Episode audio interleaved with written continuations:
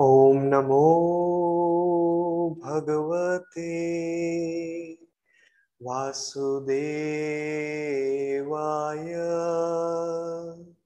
ॐ नमो भगवते वासुदेवाय। नमस्ते दोस्तों मैं परमहंस योगानंदा के साथ वार्तालाप से ये अगला वार्तालाप पढ़ना चाहूँगा जो वार्तालाप नंबर 27 है।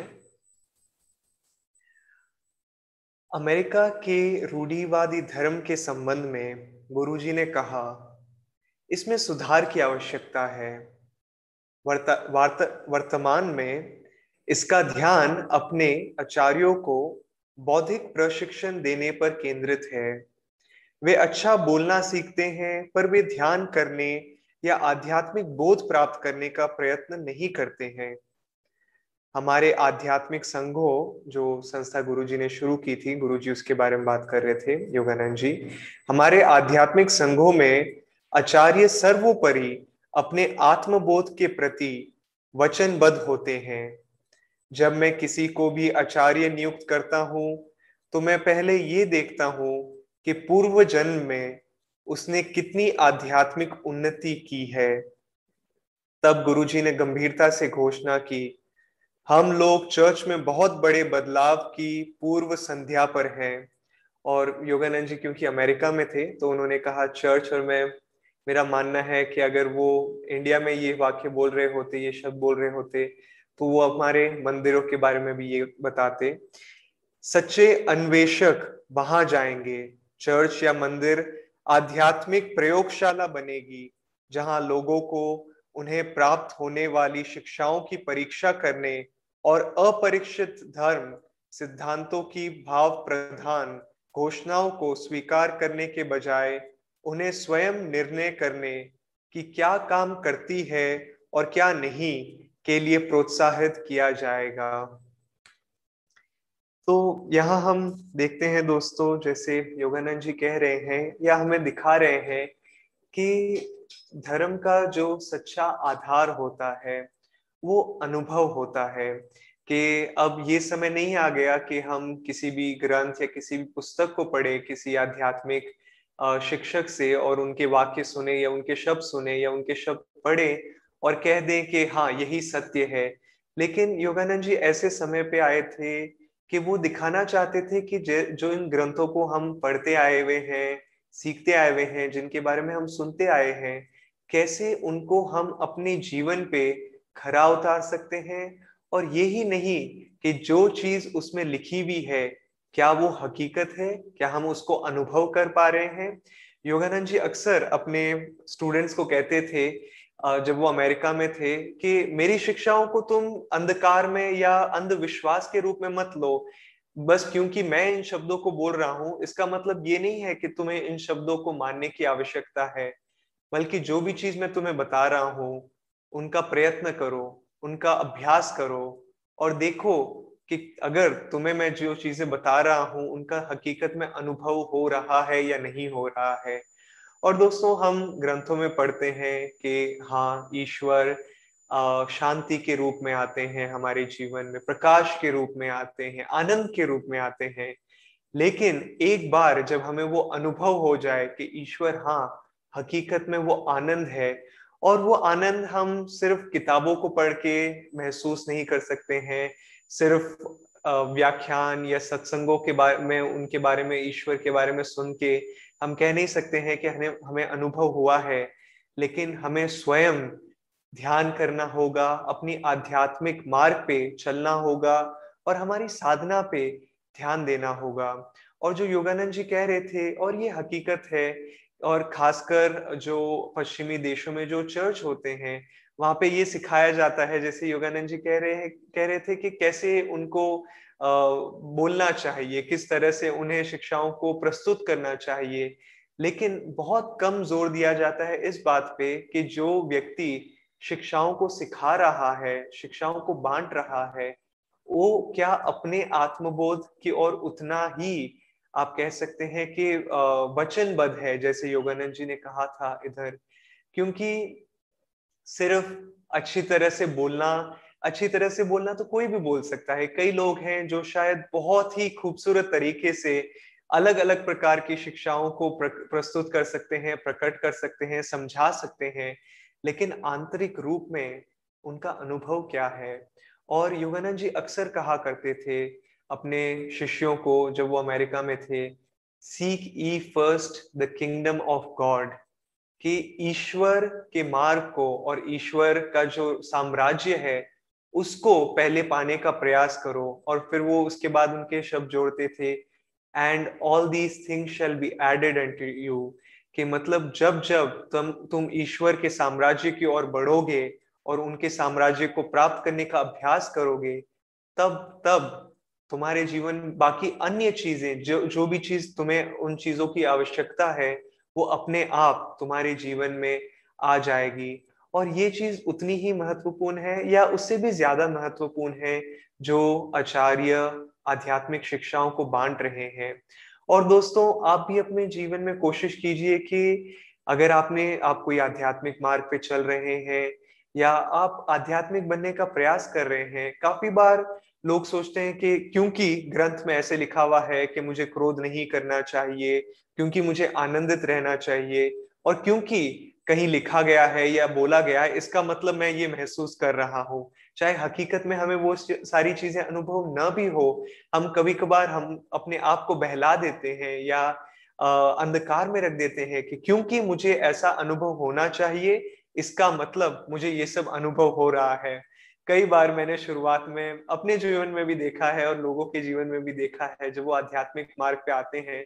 और क्योंकि कहा जाता है कि हमें आनंद महसूस होना चाहिए या खासकर हमें क्रोध नहीं आना चाहिए तो जब उनको क्रोध आता है तो लोग उन्हें बोलते हैं कि तुम क्रोधित क्यों हो रहे हो? और वो व्यक्ति एकदम आश्चर्यचकित हो जाता है और वो बोलता है कि नहीं, मैं क्रोधित नहीं हूँ, मुझे क्रोध नहीं आता है, मैं आध्यात्मिक मार्ग पे चल रहा हूँ। नहीं नहीं, मुझे कोई क्रोध नहीं आ रहा है। लेकिन दोस्तों आध्यात्मिक मार्ग क्या है? ईश्वर के और चलने का मार्ग क्या है? सबसे पहले ये स्वीकार करना कि हम कहाँ पे हैं और फिर जहाँ भी हम हैं वहाँ से अपना अगला कदम लेना ईश्वर की ओर। और, और अनुभव के बारे में दोस्तों और बात करते हैं। एक बार ये स्वामी श्री युक्तेश्वर जी के जीवन की कहानी है जो योगानंद जी के गुरु थे और मेरे परम गुरु हुए। तो स्वामी श्री युक्तेश्वर जी के आश्रम में एक बार एक पंडित आया और ये पंडित, आप कह सकते हैं कि इसने ग्रंथों का अध्ययन बहुत किया था, लेकिन सच्चा अनुभव शायद ही उसे कुछ हुआ था। तो वो स्वामी श्री युक्तेश्वर जी के आश्रम में आया और ज़ोर ज़ोर से ग्रंथों के अध्ययन, जो उसने अध्ययन किया था, ग्रंथों के बारे में इस श्लोक को उसने बताया, उस श्लोक को बताया कि इस ग्रंथ में ये बताया गया है और उस ग्रंथ में ये बताया गया है। और इस प्रकार इसकी आ, मतलब अलग अलग अलग तरीकों से उसने ग्रंथों को बताया और उस, उनकी टिप्पणी की। लेकिन स्वामी श्री युक्तेश्वर जी बस इस व्यक्ति को देख रहे थे इस पंडित को देख रहे थे और उन्होंने एक शब्द नहीं कहा और ये व्यक्ति बोलता गया और एक के बाद एक ग्रंथों से श्लोक के बाद श्लोक बताता गया। और फिर जैसे ही उसे दिखा देखा उसने देखा कि युक्तेश्वर जी कुछ बोल नहीं रहे हैं और अंत में जब वो शांत हुआ तब श्री युक्तेश्वर जी ने कहा कि तुमने कई ग्रंथों का अध्ययन किया है और मेरे सामने तुमने कई ग्रंथों के श्लोक उच्चारित किए हैं, मेरे सामने तुमने उन्हें बताया है। लेकिन मुझे बताओ कि तुमने अपने खुद के जीवन से इन ग्रंथों में से कौन सा एक श्लोक है या कौन से ग्रंथ है जो तुमने अपने जीवन में उसका अभ्यास किया है और उसका अनुभव किया है? और उसको अपना खुद का बनाया है, खुद के अभ्यास से एक अनुभव किया है तुमने। और ये पंडित समझ गया कि वो अंधकार में था और वो बस अपने दिमाग से ज्ञान प्राप्त करना चाहता था, जहाँ की सच्चा ज्ञान आंतरिक होता है और ना कि सिर्फ़ किताबी ज्ञान। और इस व्यक्ति ने, इस पंडित ने फिर बोला कि मैं हार मानता हूँ और मेरा खुद का कोई अनुभव नहीं है इन ग्रंथों का। मैं सिर्फ़ इन्हें बता रहा था, जैसे मैंने इन्हें पढ़ा और इनका अध्ययन किया। और दोस्तों, किताबें, ग्रंथ, पुस्तकें, ये एक प्रकार से आप कह सकते हैं, एक तोता भी सुन के वापस बता सकता है। तो हम यदि आध्यात्मिक मार्ग पे चल रहे हैं तो सिर्फ़ केवल ये आवश्यक नहीं है कि, और कई लोग आध्यात्मिक मार्ग पे चल रहे होते हैं सालों से और उन्होंने शायद एक शब्द ना बोला हो आध्यात्मिक मार्ग पे किसी सत्संग के रूप में या व्याख्यान के रूप में, लेकिन उनका खुद का जीवन, आप कह सकते हैं कि एक संदेश के रूप में है, कि वो शायद बाहरी किसी स्टेज पे खड़े होके संदेश ना दे, लेकिन उनके जीवन को यदि हम देखते हैं तो हम, हमें प्रेरणा मिलती है और हम कहते हैं कि हाँ मैं ऐसे अपना जीवन जीना चाहता हूँ। तो क्यों ना दोस्तों हम सबसे पहले अपने आध्यात्मिक मार्ग पे, अपने अनुभव को सबसे पहला रखें। ना कि किताबी ज्ञान को, ना कि मुझे ऐसा होना चाहिए या वैसा होना चाहिए। हाँ हमें ईश्वर की प्राप्ति के लिए अपने आप कह सकते हैं कि रंग ढंग को, स्वभाव को बदलना होता है, लेकिन वो हमें आंतरिक रूप से बदलना होगा, ना कि बाहरी रूप से। और बाकी आप कह सकते हैं कि सिर्फ़ किताबों को पढ़ने से या सिर्फ़ अपने मन से आ, अपने मन से यदि हम सोचे कि मुझे ये चीज़ सुधारनी है या वो चीज़ सुधारनी है उसमें क्या कमी है या क्या आ, कमी महसूस करते हैं हम? ये स्वामी क्रियानंद जी जैसे कहते हैं कि जब जब वो एक बाल्टी में अपने कपड़े धोते थे कभी कभार तो एक कपड़े को धोने की तरह होता था। कैसे? आपने देखा होगा कि जब भी हम बाल्टी में कपड़े धोते हैं, तब अगर उस कपड़े को एक तरफ़ दबाते हैं तो दूसरी तरफ़ वो कपड़ा उठ जाता है। और दूसरी तरफ़ दबाते हैं तो पहली ओर से उठ जाता है। और उसी तरह दोस्तों, ये होता है कि हम कोशिश करते हैं कि नहीं, मैं अपने क्रोध पे नियंत्रण करूँगा, अपने बस मन से अपने विचारों से मैं नहीं, मैं क्रोध नहीं करूँगा। और फाइनली जब अंत में हमने क्रोध पे अपना नियंत्रण रख लिया तो हम देखते हैं कि दूसरी ओर हम क्रोध तो शायद नहीं हो रहे हैं लेकिन हम अपनी शांति खो रहे हैं क्योंकि हम इतनी कोशिश कर रहे हैं क्रोध को रोकने के लिए कि हम रिलैक्स नहीं रह पा रहे हैं, हम शिथिल नहीं रह पा रहे हैं, हम आनंद नहीं ले पा रहे हैं। तो हम सोचते हैं कि चलो ठीक है, मैं आनंद की ओर थोड़ा ध्यान देता हूँ और जैसे ही हम एक गुण की ओर जाते हैं तो दूसरा गुण अवगुण बन जाता है और वो उठने लगता है। और दोस्तों, ये है जब हम अवैज्ञानिक रूप से आध्यात्मिक मार्ग पे आगे बढ़ने का प्रयास करते हैं और इधर ध्यान साधना का महत्व आता है और खासकर किसी भी ध्यान की तकनीक हमें मदद करती है। लेकिन योगा, योगानंद जी ने इसके लिए खासकर क्रिया योग की तकनीक लाई थी। उन्होंने पश्चिमी देशों में, खासकर अमेरिका में इसका प्रचार किया था। और ये एक तकनीक है दोस्तों, आप कह सकते हैं कि एक चुंबक जैसे होता है।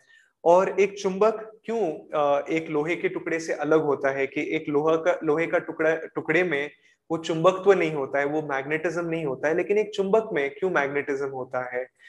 कैसे? क्योंकि एक चुंबक के जो सारे अणु होते हैं, जो एटम्स होते हैं, जो मॉलिक्यूल्स होते हैं, वो सारे आप कह सकते हैं कि एक ही दिशा में, एक ही दिशा की ओर जा रहे हैं, दक्षिण से उत्तर की ओर। लेकिन एक लोहे के टुकड़े में क्या है? उसके जो अणु होते हैं, वो हर दिशा में गए हुए होते हैं।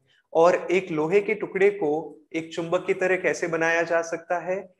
दो तरीके होते हैं। एक है कि उस इस लोहे के टुकड़े पे यदि हम चुंबक को फेरे और उससे ऊर्जा पास करें एक, ये मैं थोड़ा विज्ञान में जा रहा हूँ, लेकिन उसके अणुओं को एक ही दिशा में लाने का प्रयास करें आपने काफ़ी बार देखा होगा कि जब आप चुंबक के साथ खेलते हैं, कुछ लोहे के टुकड़े के साथ या पिन के साथ, कुछ देर बाद में उस पिन में भी वो चुंबक तो आने लग जाता है और उस पिन से फिर आप अन्य पिन उठा सकते हैं। क्यों? क्योंकि उसके अणु सारे अब एक दिशा में कुछ देर के लिए सही हो रहे हैं। तो वैसे ही दोस्तों, और दूसरा तरीका ये है, जब एक लोहे के टुकड़े से बहुत ज़ोर से ऊर्जा पास की जाए जो इलेक्ट्रोमैग्नेटिक फोर्स हम कह सकते हैं। तो अब मैं ज़्यादा विज्ञान में नहीं जाऊँगा। मैं ये कह रहा हूँ उसी प्रकार हमारा मेरुदंड भी होता है और हमारी ऊर्जा हर दिशा में गई हुई होती है कि मैं ये करना चाहता हूँ मैं वो करना चाहता हूँ मैं ये आ, प्राप्त करना चाहता हूँ मेरी ये इच्छा है मेरी ये मनोकांक्षा है।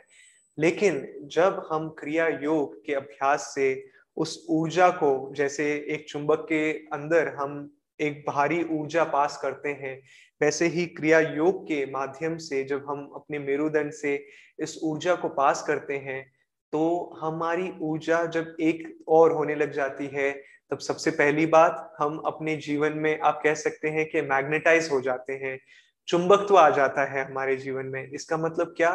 कि हम हमारे जीवन में उन सारी चीज़ों को आकर्षित करते हैं जो हमें हमारे आध्यात्मिक मार्ग में और सिर्फ़ आध्यात्मिक मार्ग में ही नहीं, हमारे जीवन में भी हमें सहायता देता है।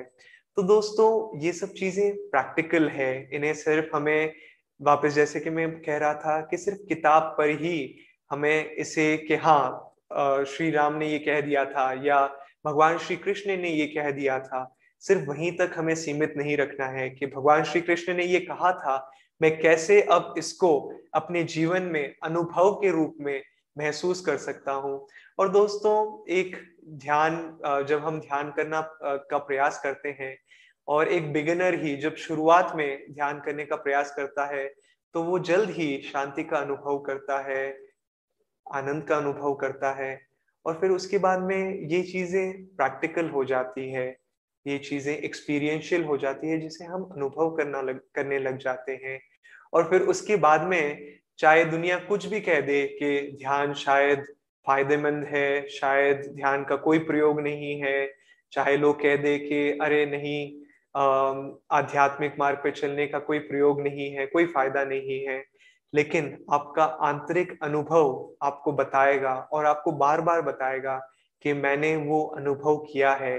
और क्योंकि मैंने वो अनुभव किया है, मैं जानता हूँ और इस अनुभव के द्वारा मैं अपने मार्ग पे आगे बढ़ता रहूँगा। तो उसके साथ में दोस्तों, मैं आशा करता हूँ और प्रार्थना करता हूँ कि आपका जीवन ईश्वर के अनुभवों, खासकर उनके आनंद, उनके प्रेम और उनकी शांति से भर जाए। ओम शांति शांति शांति।